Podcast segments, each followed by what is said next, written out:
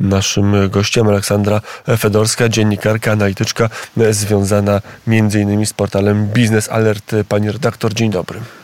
Dzień dobry, witam Państwa. Na Państwo tej rozmowy i audycji mogą słuchać dzięki wsparciu i zaangażowaniu naszych patronów na patronat.pl kośnik Radio Wnet. Bardzo serdecznie dziękuję za mm, wszystkie i wyrazy i głosy wsparcia, za tych, którzy dołączyli do naszej żółtej radiowej łodzi podwodnej. Pani Barbala, pan, pani Barbara, pan Kornel, pan Tomasz, pani Dominika. Jeden anonimowy patron to piątka najnowszych naszych patronów, którzy w ostatnich y, godzinach i minutach właściwie nas dołączyli bardzo serdecznie dziękujemy, bo to dzięki Państwu mogę zadać pytanie o to, co właściwie dla Europy i dla Polski oznacza realizacja pomysłu Komisji Europejskiej, aby za 16 lat zredukować emisję CO2 o 90%.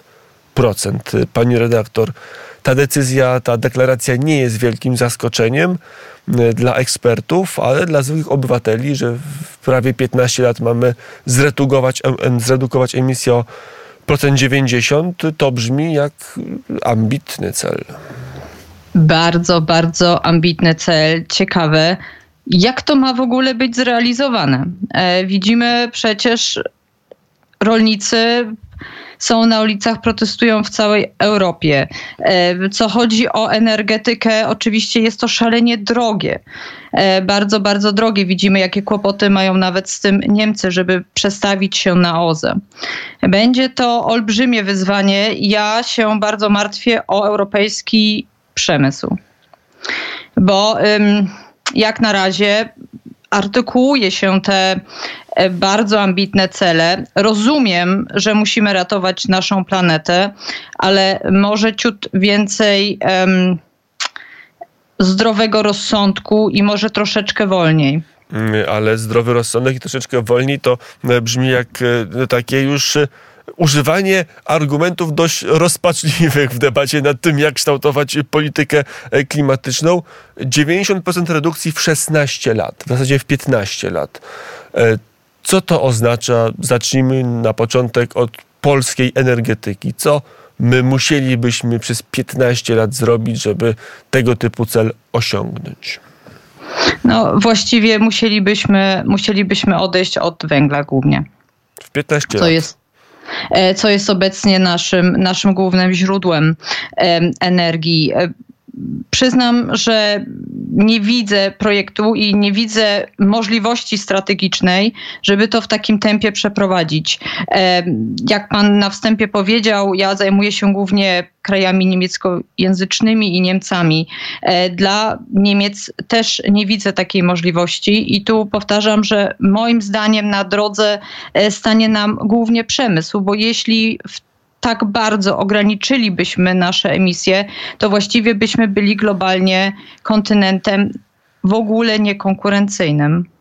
Niemcy, które mają sami kłopot ze swoją energiwendę, pomysłem na transformację opartą o gaz i wydaje się, że ten gaz dalej będzie nad Szprewą i, i, w innych miejscach Niemiec dominował. Pani redaktor napisała, że Niemcy szykują się do budowy kolejnych mocy w gazie i to dość pokaźnych. Jak właściwie w tej chwili wygląda nie ideologia, nie, nie słowa, ale czyny, jeśli chodzi o niemiecką energetykę, niemiecki przemysł. Niemcy faktycznie idą w stronę zieloną, czy, czy mówią, że idą, a tak naprawdę cały czas stoją przy gazie?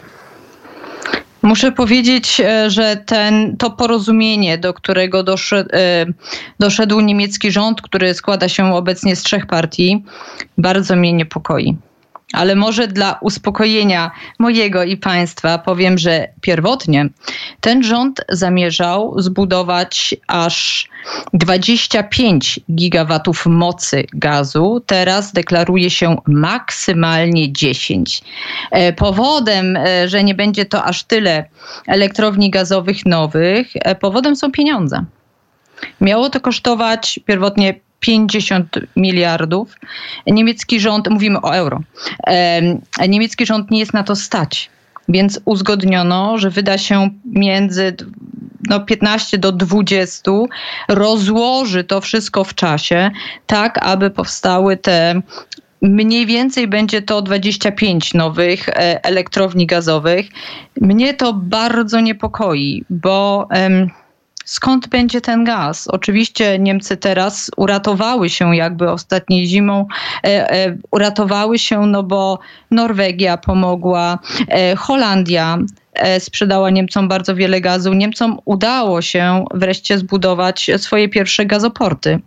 Niemcy mogłyby mogłyby kupować na, na wolnym rynku lub w drogiej Norwegii gaz, ale czy nie będzie to kusiło, aby jednak powrócić do Nord Stream? Tego się bardzo obawiam, to jest moja główna obawa. Bo jeśli... skąd wziąć tyle gazu, żeby napędzić e, tak e, duże moce? No warto pamiętać, że, że Polska tych mocy wytwórczych, które produkują, no sama ma, no powiedzmy, ogólnie ma więcej, no ale to jest 25-30 giga, no to jest jedna trzecia mocy funkcjonującej w Polsce, która ma być nowa w gazie, a przecież wiele już elektrowni gazowych Niemcy posiadają w tej chwili i je w tej chwili eksploatują. Wie pan, mnie jeszcze dodatkowo niepokoi powrót pewnej narracji, ponieważ e, ten model, jak argumentuje się za gazem, e, to już było. To już było całkiem niedawno. E, za rządów Angeli Merkel argumentowano, że potrzeba więcej gazu, bo docelowo celem energii Wende jest przejście w 100% już na OZE. I aby móc tego dokonać, potrzebna jest tak zwana, wtedy tak się o tym mówiło, technologia pomostowa. I to miał być gaz. Teraz argumentuje się podobnie. I do tego dołącza tu taka wizja, że w przyszłości właśnie w tych elektrowniach, które wybuduje niemieckie państwo, będzie spalany zielony wodór.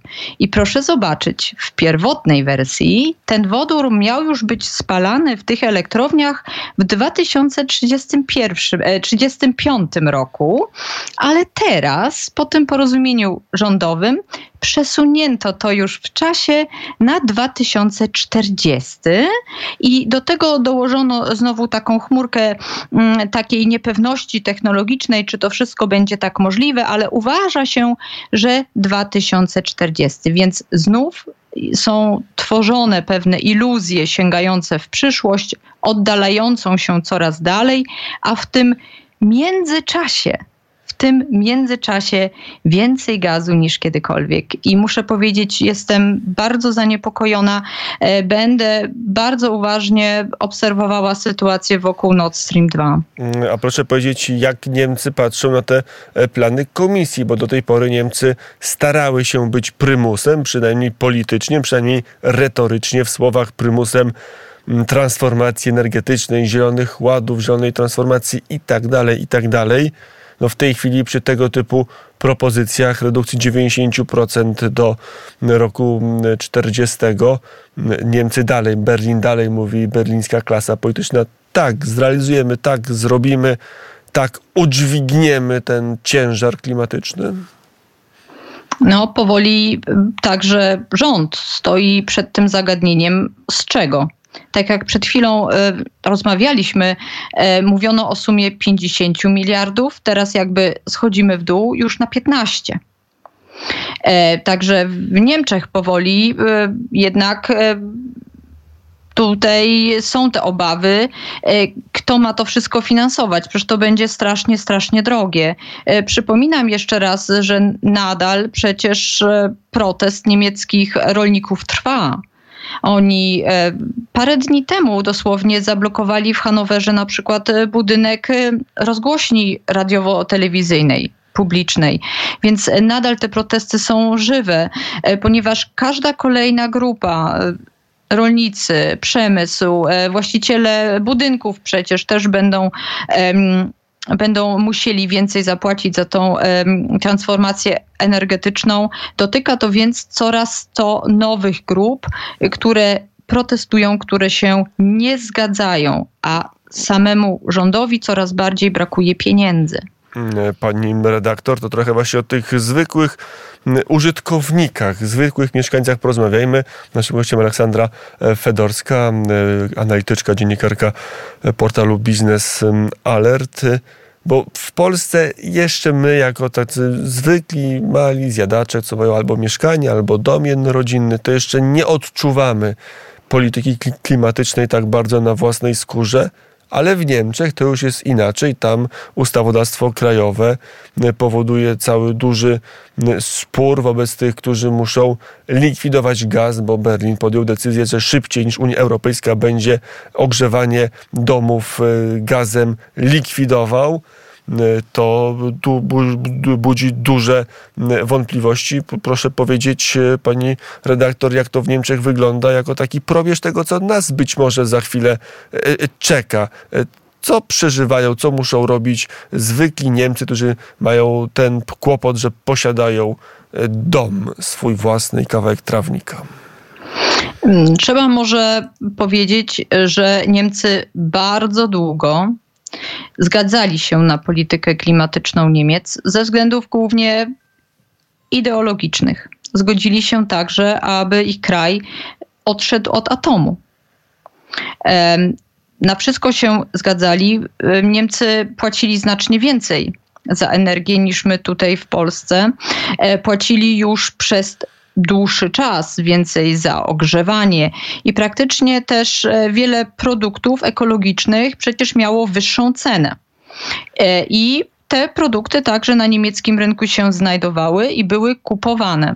To znaczy, że cierpliwość i wyrozumiałość Niemców dla polityki klimatycznej praktycznie od wielu dekad funkcjonowała i działała. Pytanie jest, czy można tak w nieskończoność.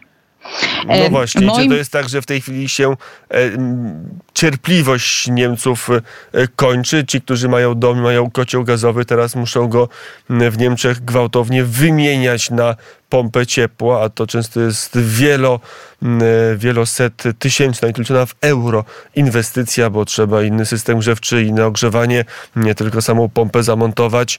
Niemcy mówią, same, same niemieckie społeczeństwo mówi już nie dajemy rady w tej walce ze zmianą klimatyczną, nie dajemy rady wytrzymać tempa? Co chodzi o mm, zmiany w ciepłownictwie, Niemcy określają to jako e, Wärmewende. E, to jest sprawa bardziej skomplikowana, bo tu jednak rząd, e, czując ten protest, chodziło tu szczególnie o starszych ludzi, którzy posiadają swoje nieruchomości. W Niemczech ta sytuacja też wygląda troszeczkę inaczej, bo ponad połowa społeczeństwa to są lokatorzy. E, więc są to głównie osoby starsze, które posiadają nieruchomości, e, które są położone poza wielkimi miastami. I tu ten opór społeczeństwa i wyborców był spory, więc niemiecki rząd e, wycofał się z wielu takich tych najostrzejszych najostrzejszych form Wärmewende, ale to nadal, nadal e, jest ciągnięte dalej. Oczywiście opał w każdej formie jest, jest bardzo, bardzo drogi. Chodzi tu nie tylko o wymianę pieców gazowych, chodzi także o wymianę e, pieców na olej opałowy. E, duża część jeszcze tych starszych domów ma takie piece centralne.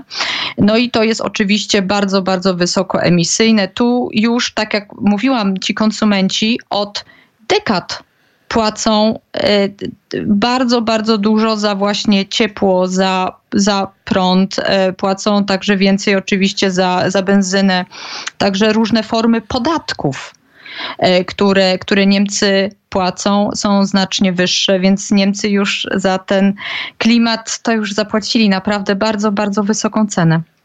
To już konkludując naszą rozmowę, panie redaktor, żeby już kolejnego wątku nie wprowadzać, zamknijmy temat niemiecki, bo w Niemczech powoli e, kolejne wybory landowe, a, a w przyszłym roku, ile pamięć mi nie byli, wybory do Bundestagu, e, w wyniku których prawie na pewno wyłoni się jakaś nowa koalicja rządząca. Wydawałoby się, że czarnym koniem wyborów będzie AfD.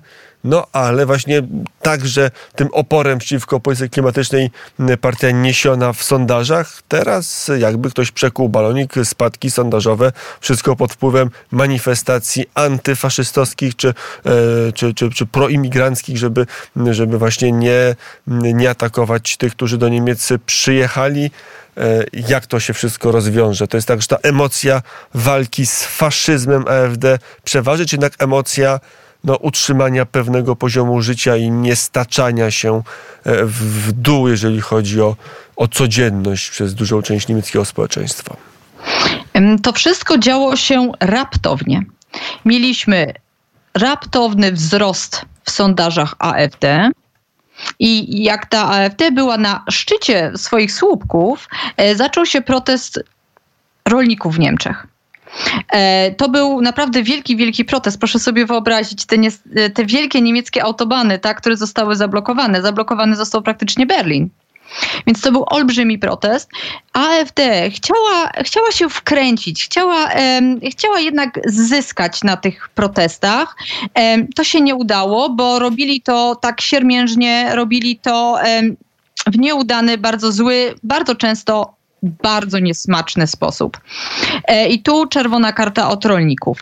Ale jak ten protest się kończył, to doszło do wielkiego skandalu. E, za, zaczęło się wszystko od e, takiej grupy dziennikarzy śledczych, korektiv, którzy zwrócili uwagę na takie moim zdaniem bardzo, bardzo makabryczne, szalenie niesmaczne i um, spotkanie różnych prawicowców, między innymi także z Austrii, ale przy tym spotkaniu byli także przedstawiciele AfD i chodziło o takie hasło reemigracji. To znaczy taki plan, jakby AfD doszła do władzy, wyrzuciłaby po prostu obcokrajowców, ale także osoby, które są potomkami obcokrajowców.